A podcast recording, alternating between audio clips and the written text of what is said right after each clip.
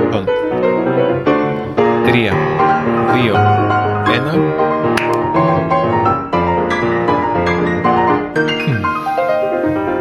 Γεια σας και καλώς ήρθατε στο Easy Greek Podcast, το podcast που σας μαθαίνει ελληνικά με καθημερινούς αυθεντικούς διαλόγους και αυτοί που σας μαθαίνουν τους καθημερινούς αυθεντικούς διαλόγους στα ελληνικά είμαι εγώ, ο Δημήτρης και συνήθως μιλάω με την κοπέλα στην άλλη άκρη της γραμμής που γέλασε. Ποια είναι αυτή; Γέλασε με το κοπέλα.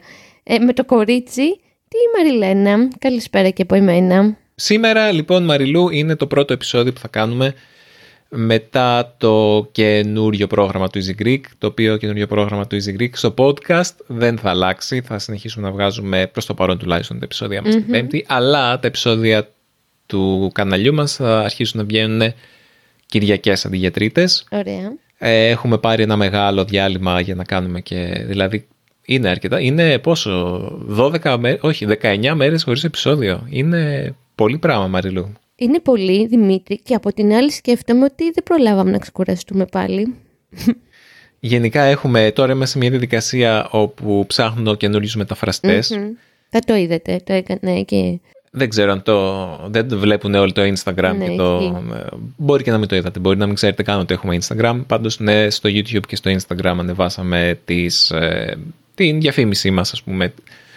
Που λέμε, εγώ λέω ότι ψάχνουμε μεταφραστές. Είχαμε πολλές αιτήσεις, παιδιά. Είχαμε γύρω στις 50 αιτήσεις. Όπως και να έχει, θα δούμε πώς θα πάει αυτή η αλλαγή, γιατί σήμερα κοίταξα πάλι τα στατιστικά του Easy Greek και λέει ότι ο, οι Τετάρτες και οι Τρίτες είναι στα αλήθεια οι μέρες που μπαίνει περισσότερος κόσμος και βλέπει επεισόδια και δεν είναι ε, οι Κυριακές, οπότε ίσως να μην είναι τόσο καλή ιδέα να βασίσω αυτή την επιλογή στο πότε μπαίνει περισσότερος κόσμος, γιατί αλλάζει. Όμως θέλω να πω ότι έχουμε και ένα live streaming Μμμ. ε, το έχουμε κανονίσει για την Τρίτη, δεν ξέρουμε ακόμα τι θα πούμε, αλλά άμα δεν το έχετε δει ήδη, κι- δείτε το. Θα υπάρχει. Α, θα το ανεβάσει μετά, ωραία. Ναι, θα έχει ανέβει. Θα έχει ανέβει μέχρι τότε. Εμένα γενικά δεν με βρίσκει σύμφωνο να αλλάξουμε μέρα, αλλά εντάξει. Γιατί; Γιατί είμαι άνθρωπος της συνήθειας και ειδικά για κάποιους ανθρώπους που βλέπουν φανατικά Easy Greek έχει μπει πολύ στο πρόγραμμά τους και στη ζωή τους, στο τρίτη και θεωρώ ότι δεν θα κάνει καμία τεράστια αλλαγή το να... Οκ, ναι, ο κόσμος Κυριακή είναι μ, στο σπίτι του συνήθως το βράδυ και μπορεί να σκρολάρει πιο πολύ στο YouTube. Από την άλλη η αλλαγή αυτή γίνεται πάνω σε μια εποχή όπου ο καιρός είναι πολύ καλύτερος, πάμε προς το καλοκαίρι, οπότε Κυριακή βράδυ ο κόσμος είναι ακόμα έξω και κάνει βόλτες. Ε, Είχε γυρίσει μετά από μια μεγάλη βόλτα Κυριακάτικη. Ο αλγόριθμος δεν λέει αυτό, Μαριλού. Εντάξει. Τέλος πάντων θα το δούμε. Εδώ είμαστε και θα το κρίνουμε και αν δεν βγει μπορούμε να γυρίσουμε πάλι στην Τρίτη και τα λοιπά. Ακριβώς. Ή μπορούμε να το κάνουμε μια άλλη μέρα και τέλος πάντων σε αυτά τα ασύγχρονα μέσα λίγο ρόλο τελικά παίζει. Θα μου πεις, άμα παίζει λίγο ρόλο, γιατί να κάνεις την αλλαγή; Ε, μας Γιατί αρέσει, μας αρέσει ο πειραματισμός. Μου αρέσει ο πειραματισμός. Εντάξει. Εμένα όταν μου αλλάξανε το... Πώς το λένε, το ποτηράκι στο οποίο έτρωγα τη μερέντα χρόνια και αλλάξανε το σχέδιο, σταμάτησα να τρώω μερέντα. Ίσως κάνανε καλά λοιπόν. Μπορεί. ελπίζω, να, ελπίζω να μην σκεφτεί κάποιος το ίδιο για το Easy Greek. Μμ, αλλάξανε την μέρα που παίζουν Easy Greek πάλι καλά. Τώρα επιτέλους θα σταματήσω να βλέπω Easy Greek. Γιατί αλλιώς δεν μπορούσα να σταματήσω. Ναι. Δεν είμαστε τόσο εθιστικοί όσο η Μερέντα. Όχι. Όσο και αν θα το ήθελα, δεν. δεν. Λοιπόν, για όσους δεν ξέρετε, η Μερέντα είναι η ελληνική νουτέλα. Παρεπιπτόντως. Λοιπόν, όπως θα μάθετε σύντομα, το πρώτο μας επεισόδιο δρόμου, το οποίο ετοιμάζουμε αυτή την περίοδο, ε, είναι για τις επερχόμενες εκλογές. Α, ωραία. 21 Μαΐου, τώρα δηλαδή σε λιγότερο από ένα μήνα από τώρα, έρχονται βουλευτικές εκλογές στην Ελλάδα και όλοι μας έχουμε πολύ μεγάλη αγωνία για τα αποτελέσματα αυτών των εκλογών. Είναι πολύ κρίσιμες από όλες τις απόψεις. Ε, αυτό που κάνει αυτές τις εκλογές ξεχωριστές και ιδιαίτερες είναι ότι θα είναι οι πρώτες εκλογές μετά από νομίζω σχεδόν 30 χρόνια που θα διεξαχθούν με το σύστημα της απλής αναλογικής. Για όσους δεν- εξήγηση είναι αυτό, μπράβο. ναι, για όσους δεν ξέρετε, η τελευταίες εκλογές στην Ελλάδα είχαν το σύστημα της ενισχυμένης αναλογικής, που σήμαινε ότι το πρώτο κόμμα στα αποτελέσματα έπαιρνε ένα μπόνους 50 εδρών στο κοινοβούλιο. Έχουμε 300 έδρες στο κοινοβούλιο, οπότε αυτό σημαίνει ότι για να έχει μια πλειοψηφία στο κοινοβούλιο των 151 εδρών. Έπρεπε να βγάλεις τουλάχιστον 101 βουλευτές με κανονικά μέσα και άμα έβγαζες 101 βουλευτές έπαιρνες και τον πόντο των 50 εδρών και ήσουν να μπάμε με 151 εδρες Ο ΣΥΡΙΖΑ όταν ήταν κυβέρνηση έβγαλε αυτόν τον νόμο ότι, ότι το εκλογικό σύστημα θα άλλαζε και θα είχαμε κάποιες εκλογές με την απλή αναλογική και αυτές οι εκλογές σκάνε τώρα η Νέα Δημοκρατία το άλλαξε, τον άλλαξε αυτόν τον νόμο, τον εκλογικό, οπότε είπε ότι εντάξει θα κάνουμε αυτές τις εκλογές πρώτες με την απλή αναλογική, αλλά οι επόμενες θα είναι πάλι με ενισχυμένη αναλογική. Νομίζω οι επόμενες εκλογές μετά από την αναμέτρηση της 21ης Μαΐου δεν θα είναι με 50 έδρες μπόνους, αλλά με 30, δεν είμαι όμως και σίγουρος γι' αυτό. Όπως και να έχει, αυτό σημαίνει με λίγα λόγια ότι είναι αρκετά απίθανο ότι θα δούμε ένα, ένα κόμμα να αποκτάει αυτοδυναμία. Η αυτοδυναμία είναι αυτό το οποίο ε, είναι η πολυπόθητη αυτοδυναμία Εύχονται όλοι. Στην ελληνική πολιτική σημαίνει ότι ένα κόμμα μόνο του μπορεί να ελέγχει την πλειοψηφία στη Βουλή, να έχει 151 βουλευτές από τους 300 δηλαδή στη Βουλή και δεν χρειάζεται έτσι να κάνει καμία συνεργασία. σημαίνει ότι μπορεί να κάνει, να παίρνει όποιες αποφάσεις θέλει, να κάνει, να, να δημιουργεί νόμους και να περνάει νομοσχέδια μόνο του. Αυτό έκανε ο κύριος Μητσοτάκης και πέρασε πάρα πολλούς νόμους που μας κάνουν όλους να τραβάμε τα μαλλιά μας. Ε, ελπίζω ε, μια επόμενη κυβέρνηση να πάρει πίσω κάποιους από αυτούς τους νόμους. Ε, είναι, η αλήθεια είναι πως είχαμε καιρό να έχουμε αυτοδυναμία. Ε, πριν από τον Μητσοτάκη είχαμε, μία, είχαμε δύο κοινοβούλια που ήταν ο ΣΥΡΙΖΑ με τους ΑΝΕΛ. Αχ, παιδιά. Που ήταν μια συνεργασία. Ναι, με τους Ανέλ. Τώρα τι, τι είπες στα παιδιά εδώ πέρα, δεν ξέρουν καν τι είναι. Και πριν από αυτό ήταν η συνεργασία, η περίφημη συνεργασία Πασόκ Νέα Δημοκρατία και ήταν και το. Η κοινά, όχι το. Ε, Πώς λεγότανε, Δημάρ. ναι. Και πριν από αυτό ήταν το λαός ή κάπου το μπερδεύω. Αλλά τέλος πάντων για καιρό, μέσα στην κρίση, δηλαδή πριν καμιά δεκαριά χρόνια, Είχαμε πολλές ε, κυβερνήσεις συνεργασίας, αλλά τώρα το είχαμε ξεχάσει. Γι' αυτό τέλος πάντων θέλαμε να μιλήσουμε λίγο για ποια κόμματα είναι τα διαθέσιμα κόμματα αυτή την φορά, ποια κόμματα κατά πάσα πιθανότητα θα μπουν στη Βουλή αυτή τη φορά και να σας κάνουμε μια σύντομη και μικρή εισαγωγή στην ελληνική πολιτική για όσους ενδιαφέρεστε για αυτά τα πράγματα. Ενόψη και εκλογών. Ενόψη και εκλογών. Δεν είναι πάρα πολλά τα κόμματα που έτσι παίζουν μεγάλο και σημαντικό ρόλο στα τεκτενόμενα. Μπορούμε να, τα, να, να, να πούμε δύο πράγματα για κάθε ένα από αυτά. Μπορούμε να ξεκινήσουμε με το κόμμα που είναι η κυβέρνηση αυτή τη στιγμή. Είναι η Νέα Δημοκρατία. Okay. Η παλιά ποια είναι; Ποια είναι, ο ΕΟ. Η παλιά, ναι. Τι θες να πω, να πω τη γνώμη για τη Νέα Δημοκρατία. Ναι. Ε, τι είναι, θέλω να πω, η Νέα Δημοκρατία, πώς θα την παρουσίαζες; Τι είναι, ωραία, δεν θα πούμε τη γνώμη μας, θα είμαστε αντικειμενικοί. Ε, η Νέα Δημοκρατία είναι το right wing της ελληνικής πραγματικότητας, πολύ φιλελεύθερο, πολύ καπιταλιστικό, δεν έχει κάποια κοινωνική χρειά, δεν την απασχολούν... Δεν την απασχολεί η εργατιά, ας πούμε, ενός τόπου, το, Πιστεύει πολύ στις ιδιωτικοποιήσεις; Πιστεύει πολύ στη ιδιωτικοποίηση. Θέλει να κάνει ιδιωτική την υγεία, θέλει να κάνει ιδιωτικά τα σχολεία. Ε, όχι τα σχολεία, συγγνώμη. Τα πανεπιστήμια. Ε, λατρεύει την αστυνομία. Θέλει να υπάρχει αστυνομία μέχρι και μέσα στο βρακί μας. Γιατί ήθελε να βάλει αστυνομία μέσα στα πανεπιστήμια όπου αυτό στην Ελλάδα δεν επιτρέπεται επειδή θεωρείται άσυλο και κατέργησε το άσυλο στα πανεπιστήμια, το οποίο ήταν έτσι ένα να σου πω, μεγάλο, ένα πολύ μεγάλο ελευθεριακό καθεστώς να, να υπάρχει άσυλο, να μην μπορεί να μπει αστυνομία δηλαδή μέσα στα πανεπιστήμια αυτό το κατέργησε. Είδα ένα όνειρο ότι με πλάκωνε η αστυνομία στο ξύλο χτες. Δεν ξέρω αν είναι σημαδιακό. Εγώ αυτό το έβλεπα Δημήτρη, ξέχασα να σου το πω. Και το σκεφτόμουν σήμερα το μεσημέρι, όταν έμενα στα εξάρχεια που εκεί πέφτει πολύ ξύλο από την αστυνομία. Ε, το βλέπα συχνά. Αν θέλετε να ακούσετε επεισόδιο για την αστυνομοκρατία, είχε κάνει Αναστασία στο Slow Greek News. Θα σας βάλω Δημήτρη στο link. Ναι. Ε, γενικά οι πολιτικοί έτσι που υπάρχουν σε αυτό το κόμμα είναι λίγο ιδιαίτεροι. Κάποιοι έχουν και λίγο πιο ακροδεξιές ιδέες. Οπότε δεν είναι απλά ένα ναι. δεξιό κόμμα έτσι OK. Okay. Η αλήθεια είναι... Η αλήθεια είναι πως η Νέα Δημοκρατία παραδοσιακά, γιατί υπάρχει εδώ και σχεδόν 50 χρόνια μετά τη μεταπολίτευση δημιουργήθηκε η Ναι. Νέα Δημοκρατία, οπότε υπάρχει από το 1974 ας πούμε.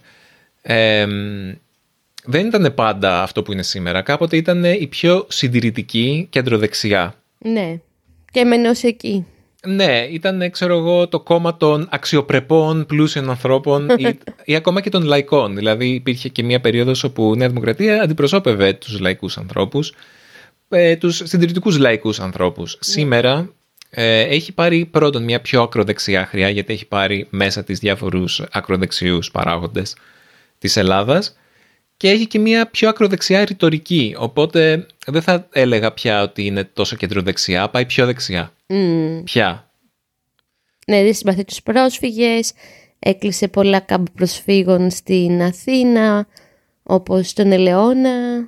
Ναι, και επίσης κάνει κάποια πράγματα τα οποία θα έλεγα ότι είναι αρκετά αυταρχικά αυτή τη στιγμή αυτή η κυβέρνηση και σαν κόμμα όσον αφορά τη, τους θεσμούς, τη δημοκρατία, τις υποκλοπές, ε, έχει περίεργες σχέσεις με τη δικαιοσύνη, έχει περίεργες σχέσεις με το δημόσιο, δηλαδή έχει, ε, έχει προσλαμβάνει, δηλαδή βάζει δικούς της ανθρώπους ε, στη- στο δημόσιο πάρα πολύ και δίνει δουλειές σε, σε επιχειρήσεις που είναι φίλοι της, κάνει τέτοια πράγματα. Καλά, αυτό γενικά πάει στην Ελλάδα.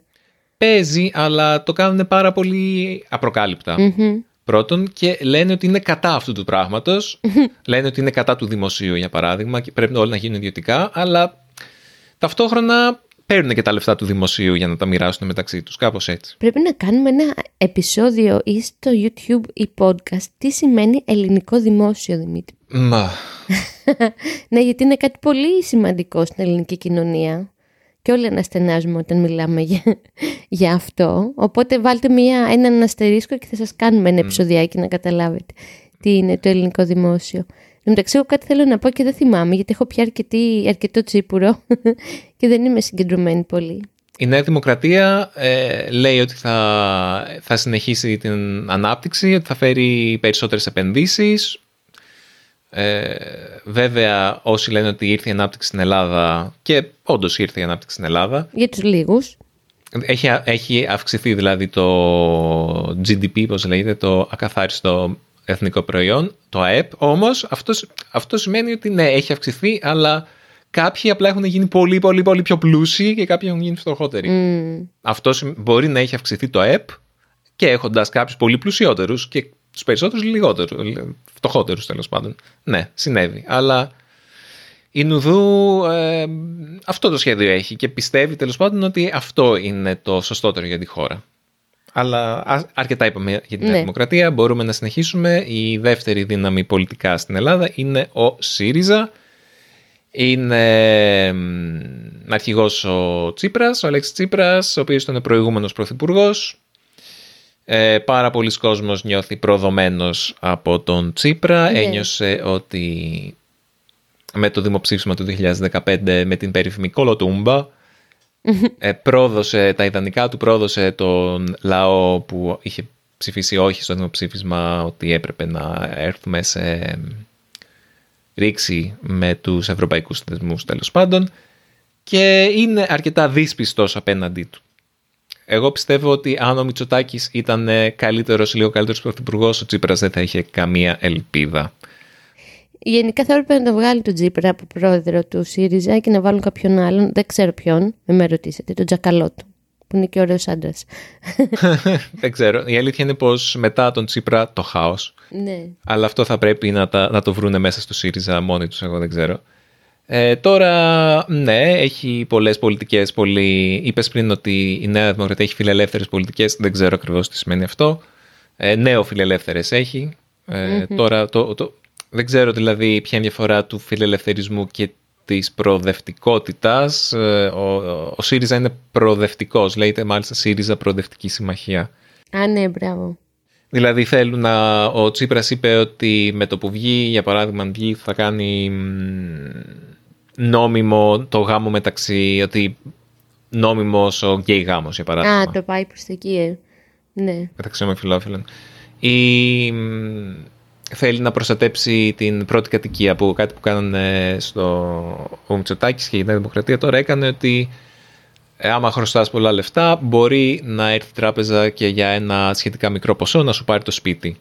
Και ο Τσίπρας λέει ότι ναι θα μπορεί να σου πάρει το σπίτι αλλά θα μπορείς να το ρυθμίσεις κιόλας και μέσα σε ένα διάστημα ξέρω εγώ άμα είσαι χρέη μπορείς μέσα σε ένα διάστημα ξέρω εγώ 15 χρόνων ή 10 χρόνων ή πόσο είναι να το ρυθμίσεις αυτό το να μην σου πάρουν το σπίτι κατευθείαν, να σου το πάρουν μετά από κάποια χρόνια.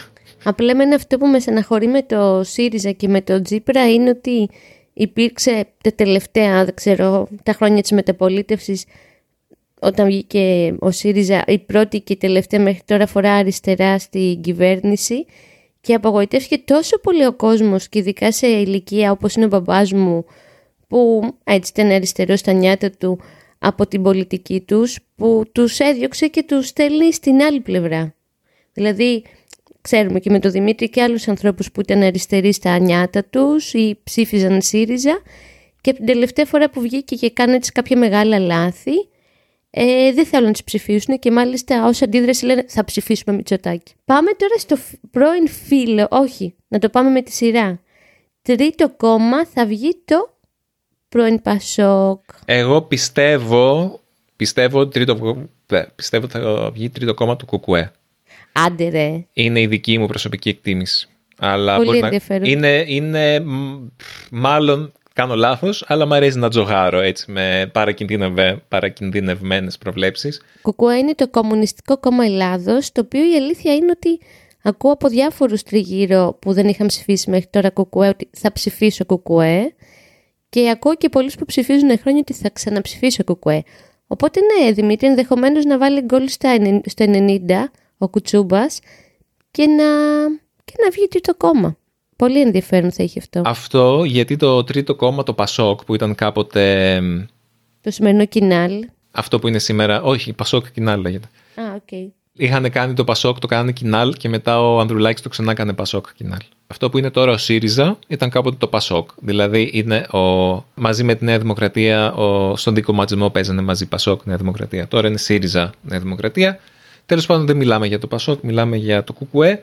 Θα μιλήσουμε για το Πασόκ. Το ΚΚΕ είναι ένα πολύ παραδοσιακό κομμουνιστικό κόμμα ε, όταν έπεσε η Σοβιετική Ένωση, πολλά σοβιετικά κόμματα σε όλο τον κόσμο και στην Ευρώπη ιδιαίτερα κάπως εκμοντερνίστηκαν, κάπως ε, την είδανε λίγο πιο προοδευτικά και ο ΣΥΡΙΖΑ δηλαδή ήταν κάπως έτσι, δηλαδή ήταν κάποτε κομμάτι του ΚΚΕ και αποσχίστηκε και με την πάροδο του χρόνου έγινε κάτι πιο ένα κομμουνιστικό ιδέες, πιο προοδευτικό αριστερό σχήμα.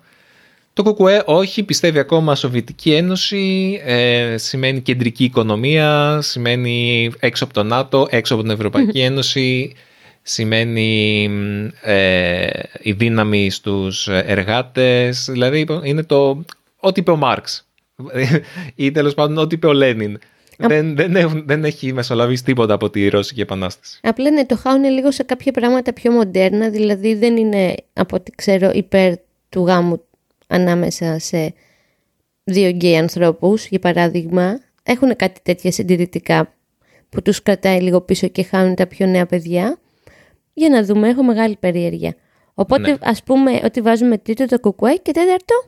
Απλά πολλοί κόσμος άμα τους ψηφίσει θα τους ψηφίσει επειδή ε, είναι ίσως η μόνη αριστερή ε, ε, δύναμη η οποία έχει μείνει που κάπως είναι πραγματικά αριστερή. Θα έλεγα έχει μείνει στις απόψεις της και δεν, κοίτα, και ο Βαρουφάκης είναι πραγματικά αριστερός, κατά κάποιον τρόπο όμως, αλλά θα πάμε στο Βαρουφάκη. Πάμε ναι. τώρα στο Πασόκ, το οποίο και αυτό κάποτε ήταν αριστερό, τώρα δεν είναι τόσο.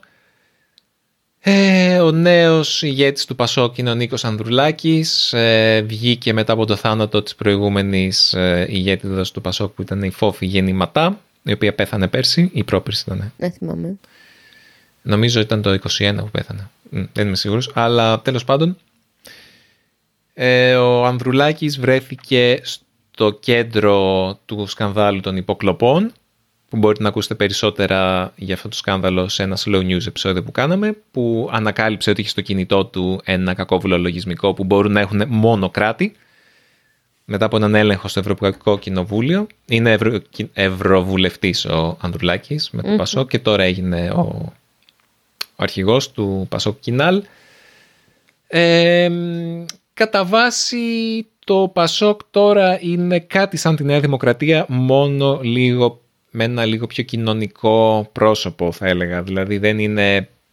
Δεν, οι πολιτικές του δεν, αλλά, δεν είναι πολύ διαφορετικές. Δηλαδή μαζί με τη Νέα Δημοκρατία ψηφίσανε όλα τα μνημόνια πριν 10 χρόνια και δεν μπορώ να σκεφτώ τι θα έκανε διαφορετικά ο Ανδρουλάκης αν, αν ήταν στη του Μητσοτάκη όσον αφορά την οικονομία. Τώρα όσον αφορά κοινωνικά θέματα νομίζω ότι είναι λίγο πιο αριστερός, λίγο πιο κεντρός, αλλά πραγματικά Νομίζω απλά ότι το Πασόκ σήμερα απλά χρησιμοποιεί το τι ήταν το Πασόκ κάποτε που ήταν πριν τη δεκαετία του 80 και τη δεκαετία του 90 μεσουράνησε και έδωσε πολλά χρήματα σε πολύ κόσμο μέσα από επιδόματα, όχι επιδόματα, πώς το λένε, μέσα από... Επιχορηγήσεις. Επιχορηγήσεις, πολλοί κόσμος, ειδικά... Οι αγρότες. Οι αγρότες, βγάλανε πάρα πολλά χρήματα μέσα από το δανεισμό που έκανε το η Ελλάδα που προκάλεσε την κρίση. Ε, διόρισε πάρα πολύ κόσμο στο δημόσιο, το Πασόκ, οπότε υπάρχει μία αίσθηση από κόσμο που έζησε αυτές τις χρυσές εποχές ότι οφείλουν κάτι στο Πασόκ, νομίζω. Έτσι δεν είναι; Ναι. Μάλιστα έχεις και ένα ξάδερφο που το λέμε Πασοκάκι, γιατί η οικογένειά του λέει θα, θα συνεχίσουν να ψηφίζουν Πασόκ μέχρι να δύσει ο ήλιος, που λένε ο, ο ήλιος ο πράσινος. Όχι, ο θείος μου έχει πει ότι δεν θα ψηφίσω Πασόκ μόνο όταν με πάρουν από το σπίτι στα Σάβανα, που είναι τα σεντόνια που τυλίγουν τους νεκρούς, δηλαδή θα ψηφίσει Πασόκ μέχρι να πεθάνει. Mm. Εντάξει Δημήτρη, αυτά τα κόμματα έκαναν τη ζωή τους λίγο πιο εύκολη. Σίγουρα, αλλά τώρα ζούμε σε αυτή την κατάσταση και ε, ο Ανδρουλάκης, παρόλο που τον παρακολούθησε ο Μητσοτάκης, λέει, ωραία, άμα βγω τρίτος, ε, άμα βγει πρώτος ο Μητσοτάκης, θα συμμαχίσω με τον Μητσοτάκη, δεν θα συμμαχίσω με τον Τσίπρα, παρότι θα μπορούσε να κάνει κυβέρνηση, για παράδειγμα, με τον Τσίπρα, παρόλο που είναι θεωρητικά κεντροαριστερός, θα προτιμήσει να συμμαχίσει με τον Μητσοτάκη και όχι με τον Τσίπρα. Okay. Το οποίο είναι ύποπτο. Εμένα με κάνει να σκέφτομαι ότι μπορεί ο Μητσοτάκης και το σύστημα παρακολουθήσεων να τον εκβιάζει. Καλά, δεν είναι ανάγκη τώρα αυτό να πούμε. Όχι. Είναι κάτι το οποίο το, το συζητάμε και το σκεφτόμαστε. Είναι κάτι το οποίο. Μα, μα γι' αυτό έχουν αυτά τα συστήματα, για να μπορούν να, να εκβιάσουν κόσμο. Αυτό κάνουν με, με το Predator και με τις παρακολουθήσεις και με τις υποκλοπές. Γιατί άλλωστε να τα έχουν και να τα χρησιμοποιούν. Τώρα, άμα θα, το τι θα κάνει και πώς θα κινηθεί θα εξελιχθεί και θα εξαρτηθεί από το πόσο καλά θα τα πάει. Άμα το κουκουέ τα πάει καλύτερα, όπως εγώ προσωπικά και μπορεί να είναι μια τελείως εξωπραγματική πρόβλεψη, αλλά απλά κρίνοντας με το πόσο κόσμο μιλάμε και με το ότι ποιος θα ψηφίσει Πασόκ δεν ξέρω. Δηλαδή και γιατί κάποιος να ψηφίσει Πασόκ. Τι, τι θα αποδείξει ψηφίζοντας Πασόκ. Θέλω να πω το 2015 το Πασόκ είχε βγάλει 5% ή κάπου Δηλαδή Ξέρεις θέλω να πω. Συνεχίζουμε γρήγορα. Πάμε στο... Μέρα 25. Ναι, όχι, νομίζω μετά είναι η ελληνική λύση. Δεν το ξέρω, δεν θυμάμαι. Ναι, η ελληνική λύση είναι του Κυριάκου Βελόπουλου. Είναι ένα ακροδεξιό κόμμα, το οποίο βρίσκεται στη Βουλή. Ε, αυτός ήταν, δεν ξέρω ακριβώς από πού βγήκε αυτός ο, ο τύπος. είναι κάποιος, κάπως σαν τηλεπολιτής, τηλεευαγγελιστής, δεν ξέρω τι είναι Αλλά κάπως τα έχουν γενικά και αόριστα. Είναι, ε, ξέρω εγώ, πατριώτης, δεν είναι εθνικιστής ακριβώς, αλλά έχει, το, έχει την φήμη του πατριώτη τέλος Είναι νομίζω ένα κλασικό ακροδεξιό πατριωτικό κόμμα. Είναι δηλαδή, άμα βάλεις το, την ελληνική λύση και το Λάος, για παράδειγμα, που ήταν ένα παλιότερο ακροδεξιό κόμμα. Του Καρατζαφέρη, από όπου βγήκε και ο Άδωνης Γεωργιάδης και ο Πλεύρης νομίζω δεν έχουν πολύ μεγάλες διαφορές μεταξύ τους. Τα ίδια πιστεύουν, στο Χριστό. Α, νομίζω το ναι, βλέπω. πολύ, χριστιευ... πολύ θρησκευτικά παίζουν. Ναι. Αυτό το αναφέρει και κάποιος στο επεισόδιο έτσι που θα δείξουμε για τους πολιτικούς τέλος πάντων στο κανάλι μας στο YouTube ότι ο αρχηγός ελληνικής λύσης έχει κάποιες επιστολές του Ιησού Χριστού και τις διαβάζει. Αυτό το έκοψα. Α, Δεν το ωραία. άφησα μέσα στο επεισόδιο γιατί παρά ήταν μεγάλο. Ήδη βγαίνει τεράστιο. Okay. Ναι, υπάρχει τέλος πάντων αυτή η αδυναμία στη θρησκεία και ιδιαίτερα στο πρόσωπο του Ιησού Χριστού από το συγκεκριμένο άνθρωπο που ηγείται, σε αυτό το, κό- ηγείται αυτού του κόμματος, συγγνώμη για να το πω σωστά, ε, και διαβάζει γράμματα του Ιησού Χριστού. Και κάποιοι τον ψηφίζουν. Και μάλιστα δεν θα μπω σε λεπτομέρειες, κάποιοι δικοί μας έτσι αγαπημένοι άνθρωποι κοντινοί, όταν τους ρώτησα τι θα ψηφίσουν, μου είπαν ή Κουκουέ ή Βελόπουλο. Και εκεί εγώ απλά σταμάτησα την κουβέντα. Σήκωσα τα χέρια ψηλά και έφυγα από το δωμάτιο. Σήκωσα τα χέρια ψηλά ναι, και είπα: Οκ, παιδιά. Αυτά για το Βελόπουλο. Μην του δώσουμε περισσότερο χώρο και χρόνο, δεν υπάρχει λόγος. ναι. Και πάμε στον αγαπημένο μας. Εγώ τον συμπαθώ. Βαρουφάκη. Ναι.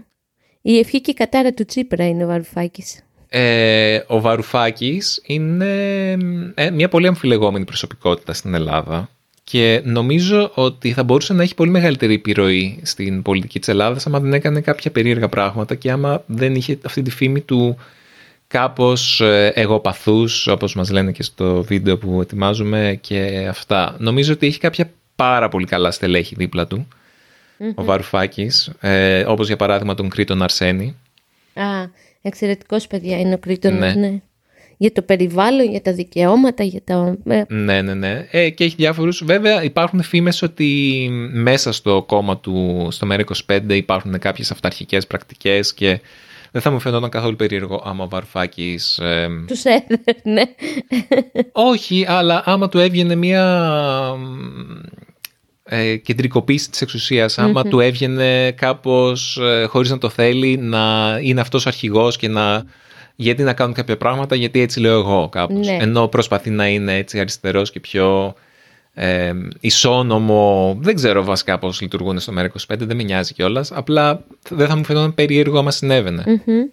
Γιατί είναι πολύ προσωποκεντρικό αυτό το κόμμα ούτως ή άλλως. Ναι. Έχω την αίσθηση. Ε, πιστεύει το ΜΕΡΑ25 θα είναι μια συνέχεια του τι προσπάθησε να κάνει ο Βαρουφάκης όταν, ε, βγή- όταν σχεδόν βγήκαμε από το ευρώ και την ευρωζώνη και την Ευρωπαϊκή Ένωση τέλος πάντων πρεσβεύει αυτό το όχι. Τι θα μπορούσε να έχει πάει διαφορετικά.